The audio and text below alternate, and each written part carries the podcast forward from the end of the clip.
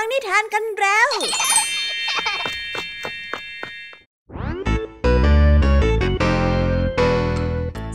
ัสสวัสดีน้องๆชาวรายการ Kiss Out ทุกๆคนนะคะ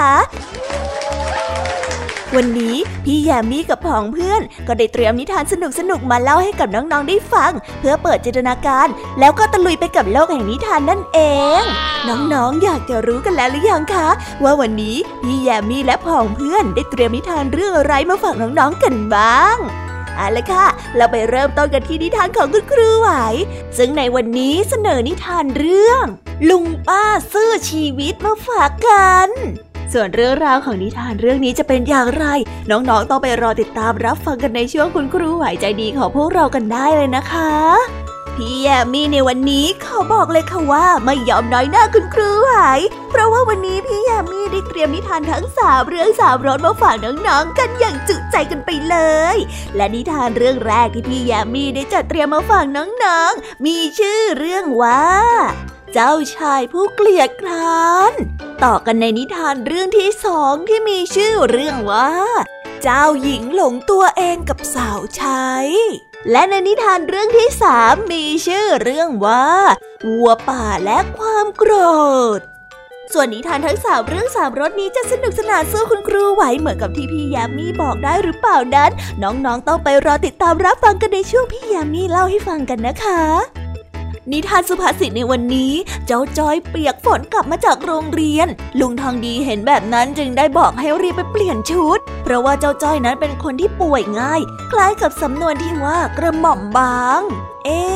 สำนวนคำว่ากระหม่อมบางที่ว่านี้จะมีความหมายว่าอย่างไรกันนะถ้าน้องๆอยากจะรู้กันแล้วต้องไปรอติดตามรับฟังพร้อมๆกันในช่วงนิทานสุภาษิตจากลุงทองดีและก็เจ้าจ้อยตัวแสบของพวกเรากันได้เลยนะคะและในวันนี้นะคะพี่เด็กดีได้เตรียมนิทานเรื่องเบนจอมโกหกมาฝากกันส่วนเรื่องราวของนิทานเรื่องนี้จะเป็นอย่างไรจะสนุกสนานมากแค่ไหนน้องๆห้ามพลาดเด็ดขาดเลยนะคะในช่วงท้ายรายการกับพี่เด็กดีของเราค่ะโอ้โหเป็นยังไงกันบ้างล่ะคะแค่ได้ยินแค่ชื่อเรื่องนิทานกันน่าสนุกแล้วใช่ไหมล่ะคะเด็กๆพี่ยามีก็ตื่นเต้นอยากจะฟังนิทานที่น้องๆรอฟังอยู่ไม่ไหวแล้วล่ะค่ะงั้นเอาเป็นว่าเราไปฟังนิทานทั้งหมดเลยดีกว่าไหมคะงั้นถ้าน้องๆพร้อมกันแล้วเราไปพร้อมกันเลยดีกว่านะคะ3 2 1ไปกันเลย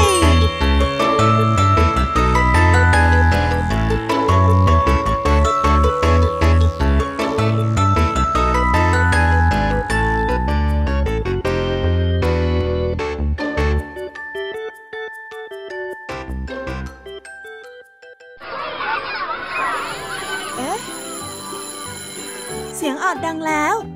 อุ๊ยต้องไปเข้าเรียนแล้วล่ะค่ะไม่รอช้าเราไปหาคุณครูไหวกันเถอะไปกันเลย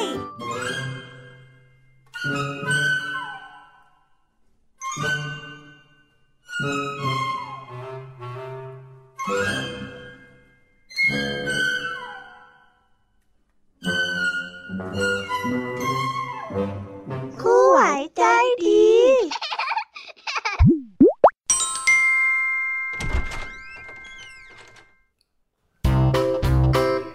สวัสดีค่ะเด็กๆวันนี้นะคะก็กลับมาพบกับคุณครูไหวกันอีกเช่นเคยค่ะและในวันนี้คุณครูไหวได้จัดเตรียมนิทานที่แฝงไปด้วยแง่คิดคติสอนใจมาฝากเด็กๆกันค่ะและในนิทานเรื่องแรกที่คุณครูไหวได้จัดเตรียมมาฝากกันนั้นมีชื่อเรื่องว่าลุงป้าสู้ชีวิตส่วนเรื่องราวจะเป็นอย่างไรและจะสนุกสนานมากแค่ไหนเราไปติดตามรับฟังพร้อมๆกันได้เลยค่ะ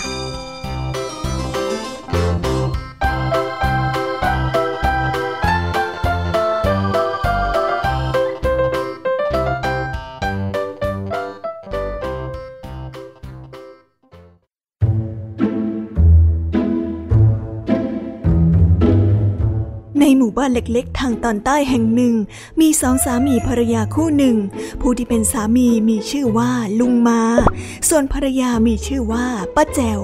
ทั้งสองเป็นชาวสวนมีอาชีพที่สร้างรายได้จากการทำสวนยางพารา ทุกๆวันลุงมากับป้าแจ๋วจะตื่นแต่เช้ามาช่วยกันกรีดยางพาราแล้วนำยางพารานั้นไปตากแดดจนแห้งกลายเป็นแผ่นยางพาราจากนั้นจึงได้นำไปขายต่อให้กับพ่อค้าคนกลางทั้งสองช่วยกันทำมาหากินด้วยความขยันขันแข็งแต่วันหนึ่งโชคร้ายก็มาเยือนทั้งสองสามีภรรยาเพราะว่าเกิดไฟไหม้ที่สวนยางพาราของเขาเมื่อป้าแจ๋วได้รู้ข่าวก็ตกใจจนหมดสติไปยายแจ๋วยายแจ๋วเอ้ยทำใจดีๆไว้ก่อนนะอย่าเพิ่งเป็นลมไปแล้งไปยายแจ๋วตื่นแล้วลุงมาได้ประคองภรรยาของตนพลางกับร้องเรียกมือข้างหนึ่งได้บีบนวดตามเนื้อตามตัวของคนที่เป็นลมไปด้วยเมื่อฟื้นขึ้นมาป้าแจ๋วก็ได้แต่ร้องไห้ลำพึงลำพันถึงต้นยางพาราที่ถูกเผาไปแล้วเหลือแต่ตออย่างนี้เราจะเอาอะไรมาทำมาหากินกันล่ะตามาเอ้ยข้าน่าจะเป็นลมอีกแล้วทำยังไงล่ะทีนี้โธ่เอ้ยยายก็ทำใจหน่อยเถอะของมันไหม้ไปแล้วจะไปทำอะไรได้เล่าลุงมาบอกป้าแจ๋วด้วยน้ำเสียงที่ปลงตกพลางจ้องมองสวนยางพาราที่เหลือแต่ตอไม้ดำปิดปีจ้องอยู่นานจนในที่สุดก็เกิดความคิดดีๆขึ้นมานี่ข้ามีความคิดดีๆแล้วเราเอาถ่านพวกนี้ไปขายกันเถอะลุงมาได้มองซากไม้ที่มีอยู่มากมายซึ่งทั้งหมดล้วนเป็นสภาพที่เป็นถ่านซึ่งสามารถนำไปใช้ประโยชน์ได้เอาไปขายก็ได้ราคาไม่ดีเท่ากับแผ่นยางหรอกนะเอานะก็ยังดีกว่าไม่ได้อะไรเลยไม่ใช่หรออย่างน้อยเนี่ยเราก็ยังเอาถ่านพวกนี้ไปขายได้อย่าเพิ่งท้อสิไปลุกขึ้นสู้ด้วยกันเถอะลุงมาพูดให้กำลังใจป้าแจ๋วชักชวนกันเก็บถ่านไปขายเพื่อที่จะหารายได้ขึ้นมาทั้งสองสามีภรรยาจึงได้ช่วยกันทำงานอาชีพใหม่อย่างไม่ย่อท้อและในที่สุดตอไม้ที่มอดไหม้ก็กลับกลายมาเป็นสร้างรายได้ให้กับลุงมากับป้าแจ๋วอีกครั้งแม้มันจะไม่มากเท่ากับการทำยางพาราขายก็ตาม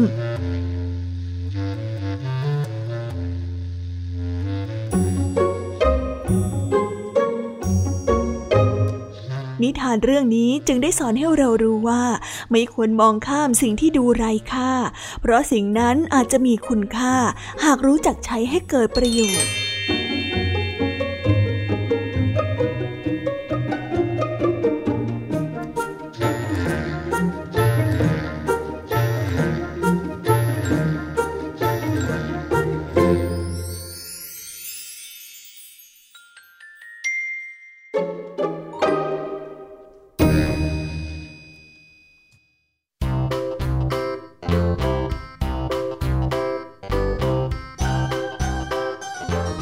แล้วก็จบกันไปเป็นที่เรียบร้อยแล้วนะคะสำหรับนิทานของคุณครูไหวเป็นยังไงกันบ้างล่ะคะเด็กๆวันนี้เนี่ยสนุกจุใจกันหรือเปล่าเอ่ยมีเด็กๆหลายคนเลยนะคะที่ยังไม่จุใจกันงั้นเราไปต่อกันในนิทานช่วงต่อไปกันเลยดีกว่าไหมคะเอาล่ะค่ะงั้นเราไปต่อกันในนิทานช่วงต่อไปกับช่วงพี่แยมมี่เล่าให้ฟังกันเลยนะคะแต่สำหรับตอนนี้เนี่ยเวลาของคุณครูไหวก็ได้หมดลงไปแล้วงั้นครูไหวต้องขอตัวลากันไปก่อนแล้วนะคะสวัสดีค่ะบ๊ายบายและพบกันใหม่นะคะเด็กๆ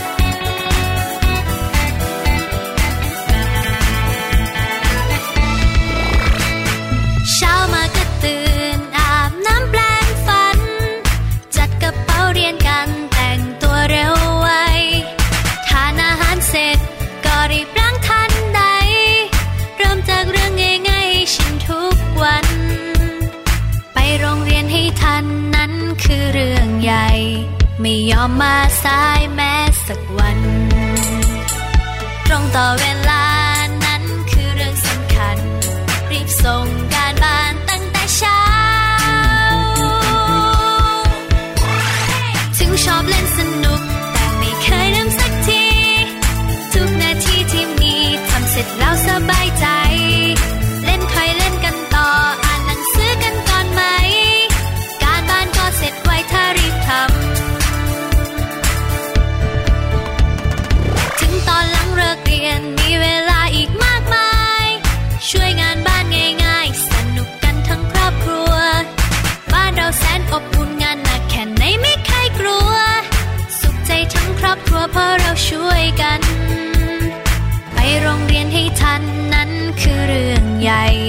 ไม่ยอมมาสายแม้สักวัน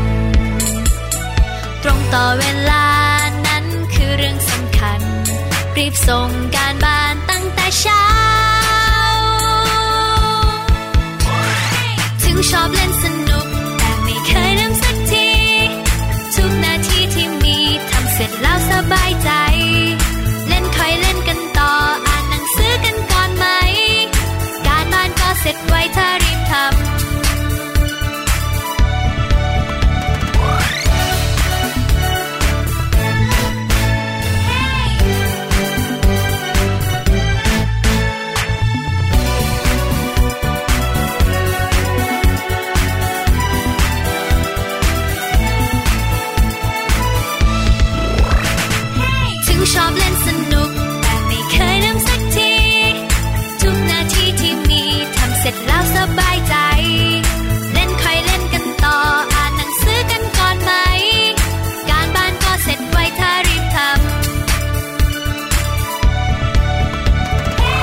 ชอบเล่นสนุกแต่ไม่เคยลืมสักทีทุกนาทีที่มีทำเสร็จแล้วสบายใจเล่นคอยเล่นกันต่ออ่านหนังสือกันก่อนไหมการบ้านก็เสร็จไวถ้ารีบทำถึงชอบเล่นสนุกแต่ไม่เคยลืมสักทีทุกนาทีที่มีทำเสร็จแล้วสบายใจThis is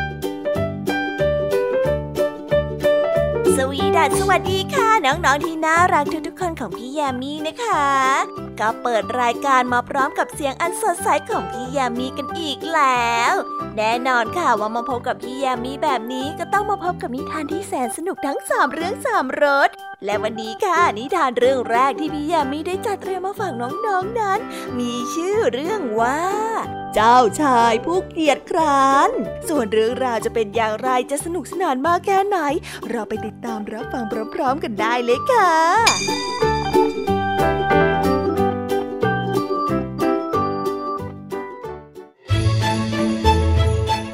ครั้งหนึ่งนานมาแล้วมีเจ้าชายผู้ที่มีนิสัยเกียจคร้านอยู่พระองค์หนึ่งพระมารดาของพระองค์นั้นส่งให้เจ้าชายไปทำงานในคอกม้าเพราะต้องการที่จะให้บทเรียนแก่เจ้าชายลูกต้องเข้าไปทำงานในโรงม้านะ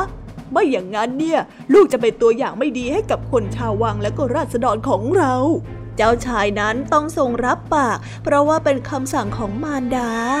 วันหนึ่งเจ้าหญิงพระองค์หนึ่งได้ขี่ม้าผ่านเข้ามาและเข้าใจว่าเจ้าชายนั้นเป็นเด็กที่เลี้ยงม้า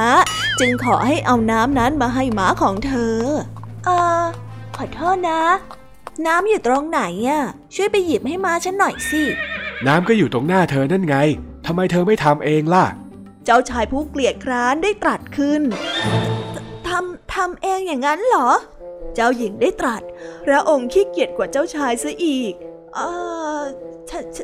ฉันไม่ว่างน่ะฉันขี้เกียจน่ะเจ้าชายได้ชอบหน้าตาของเจ้าหญิงทั้งสองพระองค์จึงได้คุยกันอยู่พักหนึ่งเมื่อเจ้าชายได้หายขี้เกียจแล้วจึงได้บอกกับเจ้าหญิงไปว่าจริงๆแล้วนั้นพระองค์ก็คือเจ้าชายของวังนี้เจ้าชายผู้เกียจคร้านกับเจ้าหญิงที่ทำความรู้จักกันเป็นอย่างดีในที่สุดทั้งสองพระองค์นั้นก็ตกลงที่จะอภิเษกสมรสกันและตัดสินใจใช้ชีวิตอย่างมีความสุขอยู่ที่คลอกม้าแห่งนั้น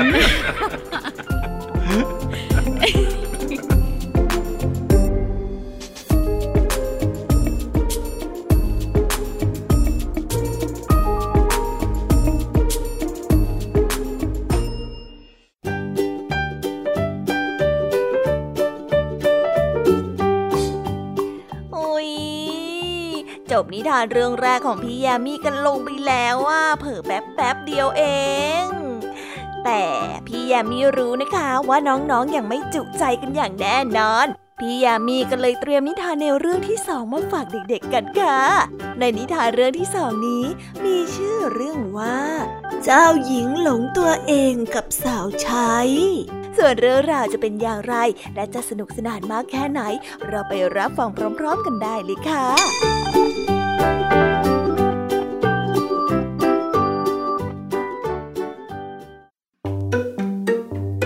ก กันละครั้งหนึ่งนานมาแล้วมีเจ้าหญิงผู้หลงในรูปโฉมของตัวเองพระองค์มักจะส่องกระจกอยู่เสมอฉันสวยเหลือเกินนะวันนี้คนอะไรสวยแบบนี้อย่างไรก็ตามสาวใช้ของเจ้าหญิงนั้นสวยกว่าพระองค์เป็นอันมากแม้ว่าเธอนั้นจะไม่เคยมีกระจกเลยสาวใช้ก็มีความสุขไปกับธรรมชาติรอบๆตัวของเธอและความสุขนั้นเองจึงทำให้เธอนั้นสวยงามมากเมื่อถึงคราวที่เจ้าหญิงจะต้องอภิเษกสมรสและได้มีเจ้าชายมาเฝ้าพระองค์อยู่หลายคนทีแรกเจ้าหญิงได้รู้สึกตื่นเต้นมากแต่ไม่มีเจ้าชายคนใดของพระองค์ที่จะอภิเษกสมรสด้วยเลยเจ้าหญิงผู้เลอโฉมที่หลงในความงามของตัวเองนั้นรู้สึกผิดหวังเป็นอย่างมากจึงทรงวิ่งเข้าไปในสวนและได้ยินเสียงสาวใช้ร้องเพลงอย่างมีความสุข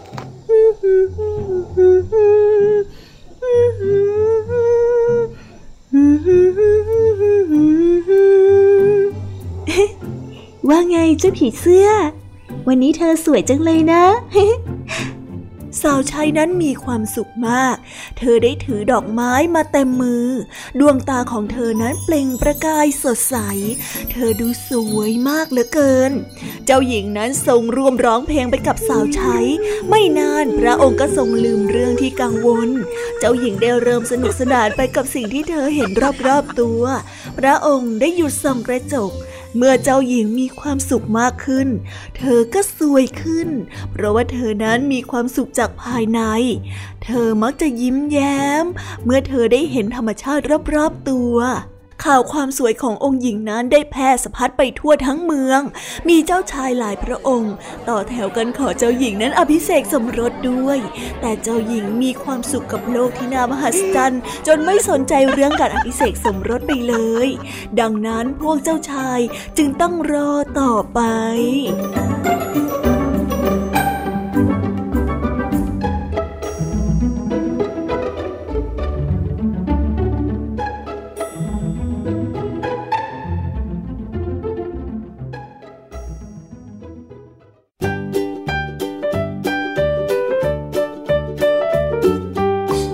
ก็จบกันไปแล้วนะสำหรับนิทานในเรื่องที่2ของพี่ยามีเป็นไงกันบ้างคะน้องๆสนุกจุใจกันแล้วหรือยังเอ่ยฮะอะไรนะคะยังไม่จุใจกันหรอไม่เป็นไรค่ะน้องๆพี่ยามีเนี่ยได้เตรียมนิทานในเรื่องที่3มารอน้องๆอยู่แล้วงั้นเราไปติดตามรับฟังกันในนิทานเรื่องที่3กันต่อเลยดีไหมคะในนิทานเรื่องที่3ที่พี่ยามีได้จัดเตรียมมาฝากเด็กๆกันนั้นมีชื่อเรื่องว่าวัวป่าและความโกรธส่วนเรื่องราวจะเป็นอย่างไรจะสนุกสนานมากแค่ไหนเราไปรับฟังกันในนิทานเรื่องนี้พร้อมๆกันเลยค่ะ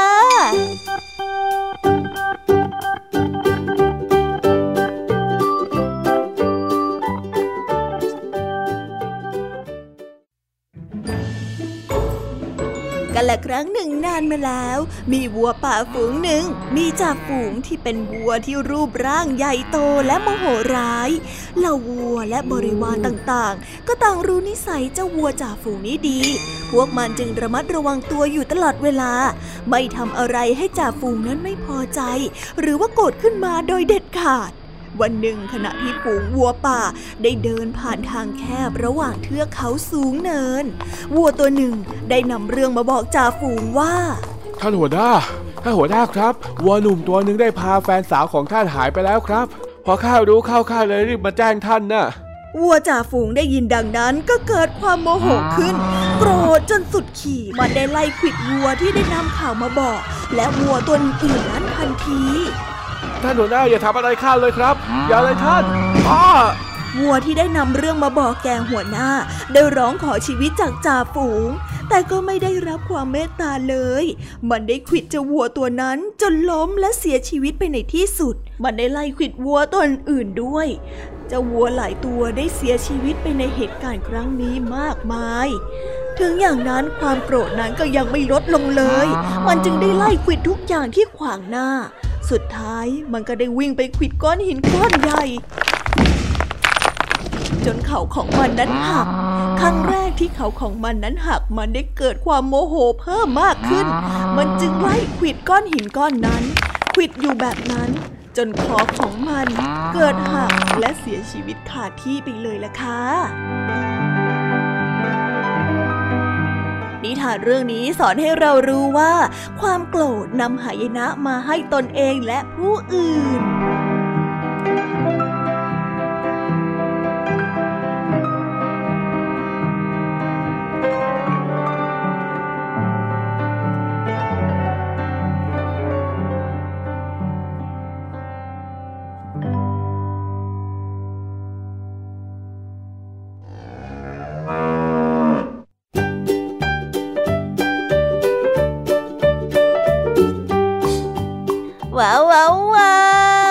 จบกันไปเป็นที่เรียบร้อยแล้วนะคะสำหรับนิทานทั้ง3เรื่อง3รสของพี่ยามีเป็นไงกันบ้างคะเด็กๆได้ข้อคิดหรือว่าคติสอนใจอะไรกันไปบ้างอย่าลืมนำไปเล่าให้กับเพื่อนๆที่โรงเรียนได้รับฟังกันด้วยนะคะ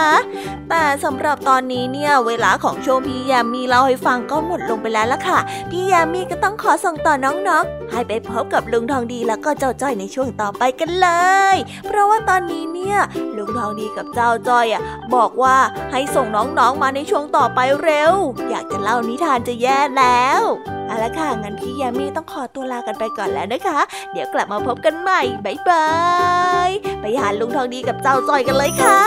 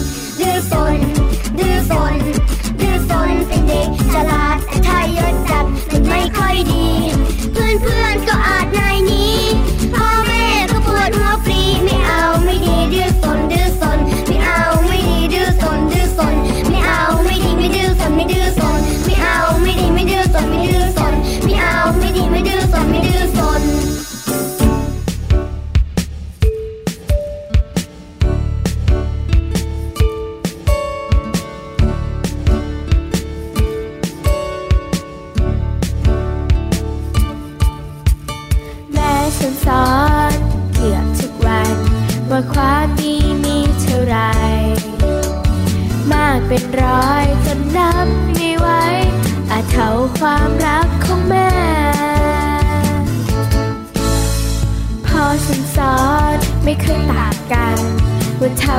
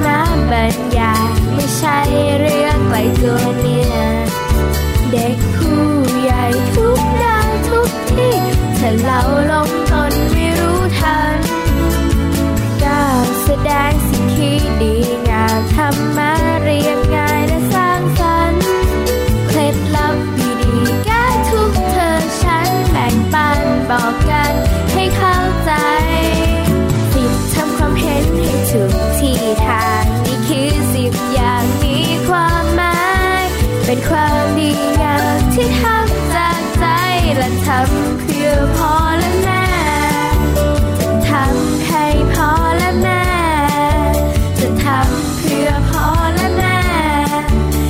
ทำด้วยใจจริงแท้ This is Thai PBS Podcast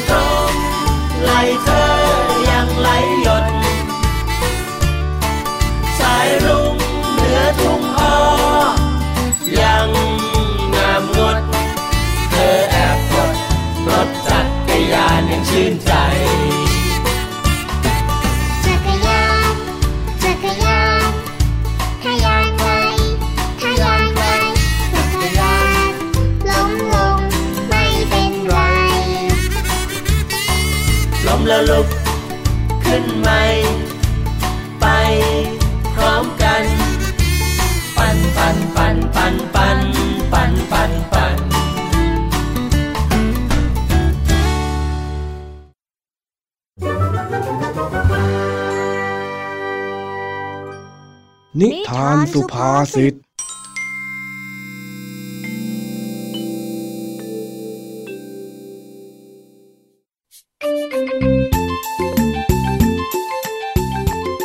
็นนี้ฝนตกเจ้าจ้อยที่ปั่นจักรยานมาจากโรงเรียนก็เปียกฝนมาตลอดทั้งทางลุงทองดีที่ติดฝนอยู่หน้าบ้านของเจ้าจ้อยจึงได้บอกให้เจ้าจ้อยรีบไปอาบน้ำและเปลี่ยนชุดแต่ด้วยความดื้อเจ้าจ้อยก็ไม่ยอมไปเปลี่ยนโดยง่ายเรื่องวุ่นๆจึงได้เกิดขึ้นแม่จ้าจ้อยกลับมาแล้วเฮ้ยหนาวหนาวหนาวหนาวหนาวหนาวโอ้ยจะเสียงดังทำไมกันแม่เองก่อไฟอยู่หลังบ้านโน่นแล้วลุงทองดีมาทำอะไรที่บ้านจ้อยล่ะจ๊ะอ้าวไอ้นี่ข้าจะเดินผ่านมาบ้างไม่ได้หรือยังไงฮะ ที่เองเนี่ยยังไปกินไปนอนที่บ้านข้าเป็นเรื่องปกติเลยโอ้ไม่ใช่อย่างนั้นจ้อยหมายถึงว่าลุงทองดีมีเรื่องอะไรหรือเปล่าไงอ๋อข้านะไม่มีเรื่องอะไรหรอกพอดีว่าข้าไปร้านค้าแล้วขากลับเนี่ยฝนมันดันตกข้าก็เลยติดฝนแล้วก็มานั่งคุยกับแม่เองจนเพลินมาถึงตอนนี้นี่แหละนั่นน่ะสิลูกฝนน่ะมันตกหนักจริงจ้อยปั่นจักรยานมันตั้งแต่หน้าโรงเรียนพอมาถึงบ้านฝนดันหยุดซะงั้นน่ะเรื่องนี้จ้อยรอให้ฝนหยุดก่อนค่อยมาซะก็ดีหรอกอ้าวแล้วอย่างนี้สมุดหนังสือในกระเป๋าเองก็เปียกหมดเลยละสิเฮ้ใช่จ้ะเปียกตั้งแต่ของในกระเป๋าลามไปถึงก็นอนเลยละจ้ะยังแล้วจะยังมายืนหน้าซื่ออยู่อีกรีบไปอาบน้ำเปลี่ยนเสื้อผ้าซะสิเดี๋ยวก็ได้เป็นไข้หรอกยิ่งเป็นคนกระหม่อมบางอยู่ด้วยไปอาบน้ำซะเฮ้ยแค่จ้อยตากฝนนี่ถึงกับกระหม่อมบางเลยเหรอลุงถ้างั้นก็หมายความว่าลุงทองดีตากฝนบ่อยละสิ นี่นะไอ้นี่คนเขาเป็นห่วงเป็นใยยังจะมาล้อเล่นไม่ดูเวลานะเองเนี่ยลุงทองดีเข่งหัวจอยอีกแล้วจอยผิดอะไรเนี่ยก็ลุงว่าจอยก็หม่อมบางอ่ะข้าไม่ได้ว่าโว้ยกระหม่อมบางที่ข้าพูดถึงน่ะมันเป็นสำนวนไทยที่หมายถึงคนที่เจ็บป่วยง่ายนิดหน่อยๆก็เป็นไข้ร่างกายไม่ค่อยจะแข็งแรงต่างหากเล่าไม่ได้หมายความว่าเองน่ะผมบางแล้วข้าก็ไม่ได้หัวล้านเพราะว่าตากฝนด้วยเดี๋ยวก็เคอีกสักทีนึงอ๋อไม่เอาละจ้ะก็จอยไม่รู้นี่นะก็อย่างนี้ตลอดละเองน่ะเดี๋ยวเองรีบไปอาบน้ำเลยนะจะได้ไม่เป็นหวัดไปรีบไปซะก็ได้จ้ะงั้นเดี๋ยวจอยมานะลุงทองดีไปเถอะไปเร็วๆเข้าจ้ะจากนั้นเจ้าจ้อยก็รีบไปอาบน้ำตามคำแนะนำของลุงทองดีแต่พอเจ้าจ้อยอาบน้ำเสร็จขณะที่เจ้าจ้อยเดินออกมาหาลุงทองดีก็เห็นว่าลุงทองดีนั้นกำลังเอาสมุดหนังสือของเจ้าจ้อยจุ่มลงไปในถังอะไรสักอย่างด้วยความที่ตกใจเจ้าจ้อยจึงได้รีบวิ่งเข้าไปห้ามลุงทองดีทำอะไรนะอย่านะอย่าจุ่มลงไปอ้าวแล้วทำไมข้าจะจุ่มไม่ได้เล่า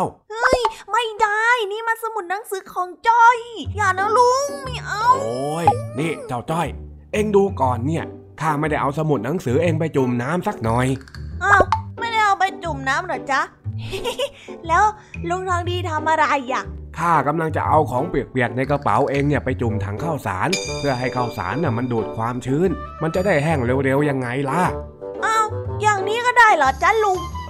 ก็อย่างนี้แหละเขาทำกันมาตั้งแต่โบราณแล้วมันก็ได้ผลทั้งนั้นมีแต่เองนี่แหละที่ไม่เชื่อนะโอ้ยจอยอะเชื่อลุงตลอดแหละดูสิจอยอาบน้ำเสร็จแล้วรับรองไม่ป่วยแน่อะไรของเองอะฮะเองฮะอะไรน่ะฮะเองสงสัยอะไรไอ้จ้อยอ่ะนั่นไงพูดไม่ทันจะขาดคำเป็นหวัดเข้าจนได้ก็ไม่ต้องเลยเองอะดูสิเนี่ยถ้าไม่มัวมายืนเถียงข้าเองก็คงไม่ต้องป่วยแบบนี้หรอกข้าเนี่ยบอกแล้วว่าเองน่ะมันพวกกระหม่อมบางเอาหน้าลุงคนเราก็ต้องมีเจ็บป่วยกันบ้างสิแต่ถึงจ้อยจะกระหม่อมบางแต่จ้อยก็ยังผมหนกอยู่นะนี่ไอ้จ้อยจ๋าเองอยากจะโดนข้าเขกหัวอีกทีนึงอย่างนั้นเหรอโอ๊ยเปล่านะลุงจ้อยอย่าแค่ล้อเล่นเฉยเฮ้อสมน้ำหน้าป่วยซะให้หนำใจลุงน้องดีอ่ะแ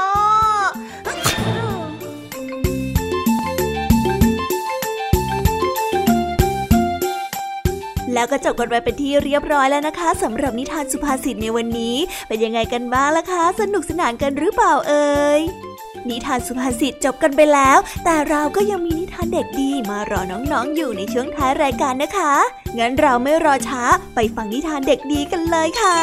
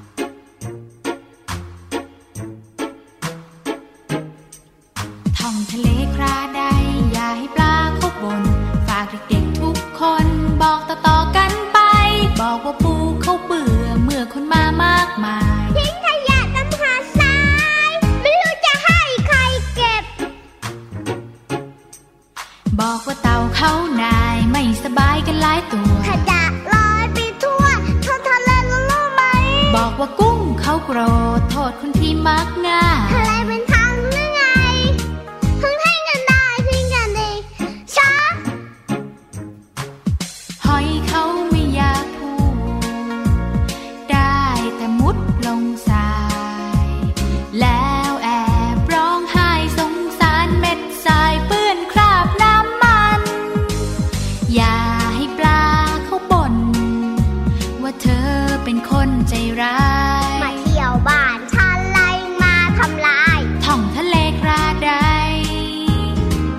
อย่าให้ปลาเขาบ่นสิต้องบ่นคนน่ะชอบหักนู่นทำลายนี่ไม่รู้หรือไงว่าปลาเขาไม่ชอบอย่าให้ปูเขาเบื่อจะไม่ให้เบื่อได้ยังไงคุณนายคุณหนูเล่นทิ้งขยะไว้แบบเนี้ยจะให้ปูเก็บแล้วครับเนี่ยอย่าให้เต่าเขาหน่ายบอกเธอช่วยเต่าด้วย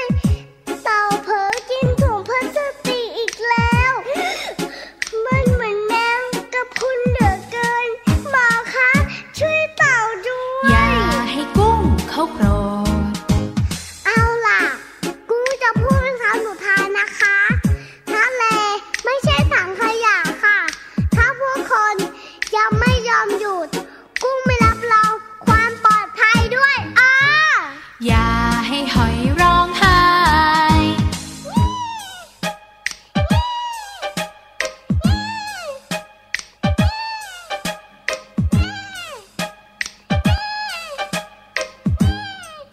ท้องทะเลคลาใดรักทะเลกันหน่อย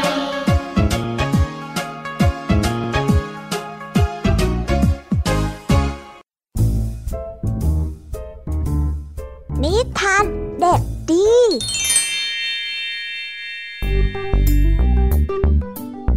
สวัสดีครับน้องๆวันนี้ก็กลับมาพบกับพี่เด็กดีกันอีกแล้วและแน่นอนว่ามาพบกับพี่เด็กดีแบบนี้ก็ต้องกลับมาพบกับนิทานที่แสนสนุกกันในช่วงท้ายรายการและวันนี้นะครับพี่เด็กดีก็ได้เตรียมนิทานเรื่องเบนจอมโกหกมาฝากกันส่วนเรื่องราวจะเป็นอย่างไรถ้าน้องๆอยากจะรู้กันแล้วงั้นเราไปติดตามรับฟังกันได้เลยครับ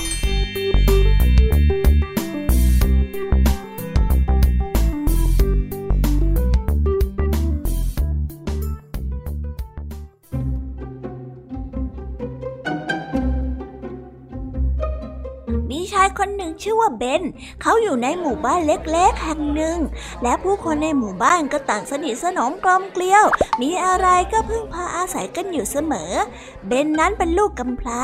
พ่อแม่นั้นเสียชีวิตไปจนหมดซ้ำที่บ้านยังไม่ค่อยจะร่ำรวยสักเท่าไหร่นัก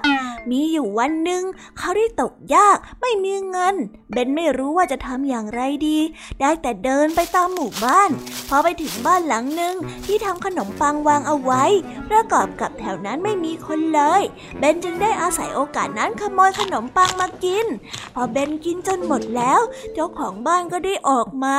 พอไม่เห็นขนมปังแต่เห็นเบนนั้นยืนอยู่ก็เข้าใจในทันทีว่าเกิดอะไรขึ้นนี่เบนนายขโมยขนมปังของฉันเหรอฮะทำไมเป็นคนแบบนี้เนี่ยฉันเปล่าฉันไม่ได้เอาอะไรไปเลยเขาปฏิเสธทันทีเพราะว่ากลัวว่าจะถูกลงโทษแต่เจ้าของขนมปังก็ยังคงโวยวายจนชาวบ้านแถวนั้นออกมาดูและได้ลงความเห็นว่าเบนขโมยขนมปังและกินไปเพราะว่าเศษขนมปังยังติดอยู่ที่มุมปากเวลาผ่านไปเนิ่นนานหลังจากความผิดครั้งนั้นเบนก็ได้รู้สึกผิดและไม่เคยทำผิดอีกเลยรุ่งเช้าวันนั้นเบนได้รับจดหมายจากน้องสาวเธอเป็นเพียงคนเดียวที่แต่งงานออกไปอยู่ที่บ้านของสามีแต่ไม่ไกลกันมากนักเธออยากให้พี่ชายนั้นไปหาและไปเยี่ยมเยียนกันบ้างเพราะว่าน้องสาวนั้นกำลังจะย้ายไปอยู่ต่างประเทศกับสามีแล้วซึ่งอาจจะไม่ได้เจอกันอีกนานแสนนานเบนจึงได้เดินทางออกจากหมู่บ้านเพื่อไปหาน้องสาวเวลาเดียวกันนั้นก็ได้มีโจรคนหนึ่งเดินเข้ามาที่หมู่บ้านและขโมยลาของคนในหมู่บ้านไป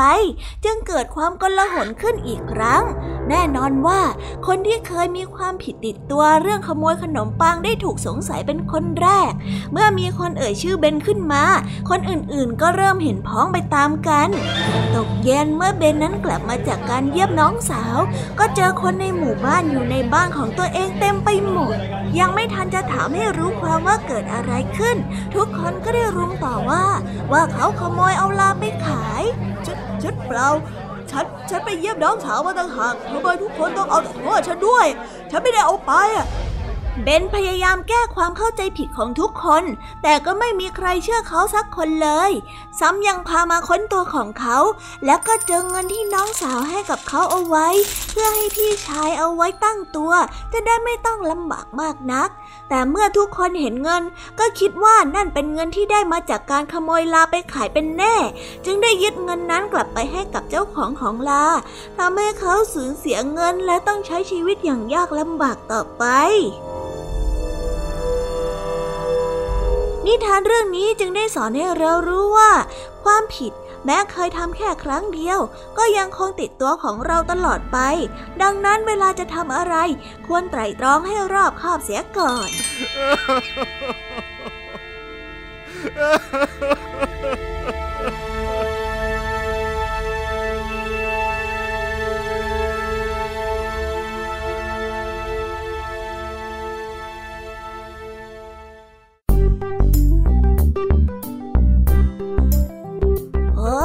แล้วก็จบกันไปเป็นที่เรียบร้อยแล้วนะครับสำหรับนิทานของพี่เด็กดีในวันนี้เป็นยังไงกันบ้างล่ะครับน้องๆสนุกกันหรือเปล่าเอ่ยถ้าน้องๆสนุกกันแบบนี้เอาไว้วันหลังพี่เด็กดีจะจัดเตรียมนิทานที่แสนสนุกแบบนี้มาฝากกันอีกนะครับแต่สำหรับวันนี้เวลาของพี่เด็กดีก็หมดลงไปแล้วพี่เด็กดีก็ต้องขอตัวลาน้องๆกันไปก่อนแล้วพบกันใหม่นะครับสวัสดีครับบ๊ายบายเป็นเด็กดีของคุณพ่อคุณแม่นะครับ